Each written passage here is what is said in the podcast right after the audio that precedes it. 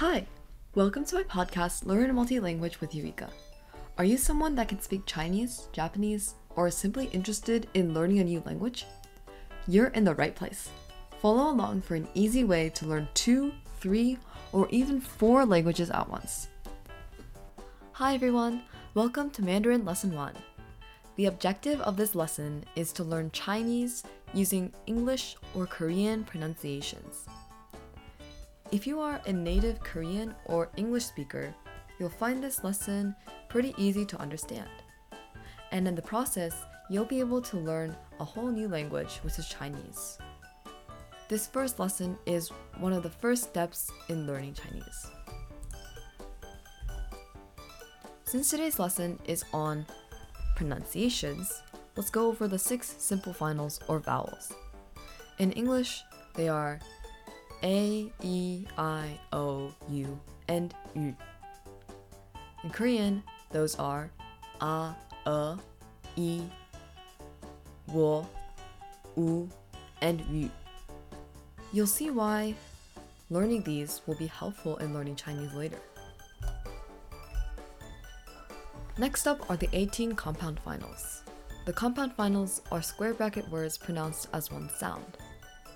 Starting with the first one. I. Ei. Ui. Ao. O. You. Ye. Yue. And er.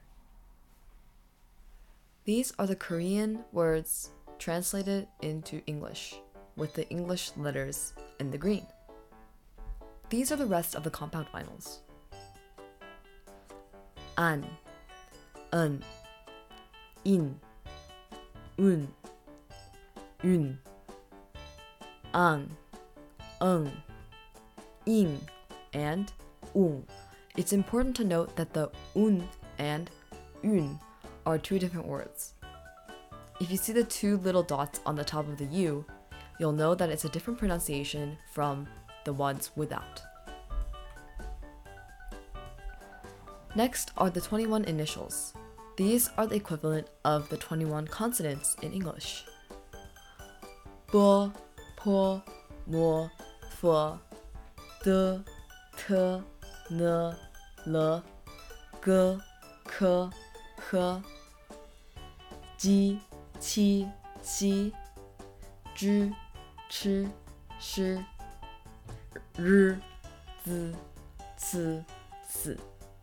The ones in the blue are half initials. So let's try making a word. You can see that those are the simple finals lined up on the purple on the right, and then all of the initials on the left. So let's try making a word. You can use this table to make different combinations, which are in Chinese.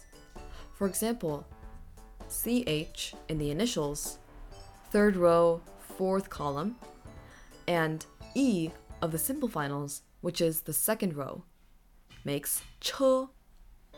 And the word ch means car.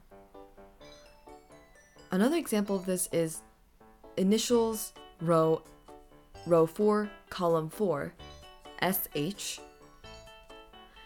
SH, and simple finals, second row E makes sh, which means snake. Disclaimer some of these don't make valid combinations. For example, row 1, column 4, and the O in the simple finals, row 4, makes FO, fo. But that's not an actual Chinese word. Most of these combinations, however, work. So it's very interesting how Korean and English can come together to make a Chinese word using these simple initials and simple finals. You can also make a word using initials and compound finals. The difference between simple finals and compound finals is that there are two letters instead of one, and some also even have three. For example, initials column 4, row 3 J, and compound finals row 5, column 3, IE, come together to make the word 姐. And 姐 means your sister. older sister to be exact. The same rule applies for here, which some of these don't actually make valid combinations. For example, initials column 4, row 1, F, and compound finals column 5, row 1, F and AI. That's not a real Chinese word. Do you know what this is? It's a Chinese word in the middle, Korean word in the left, and English on the right. If this word seems familiar to you, that's because it's one of the most common surnames in Korean. Applying the concept that we learned earlier, Jin means gold. The J is the initial, and the IN is the compound final word.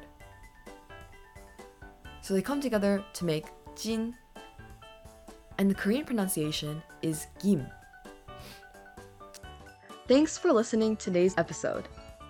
Hope to see you in the next one. Find me on Spotify, Apple Music, YouTube, and on my website. Thanks for listening.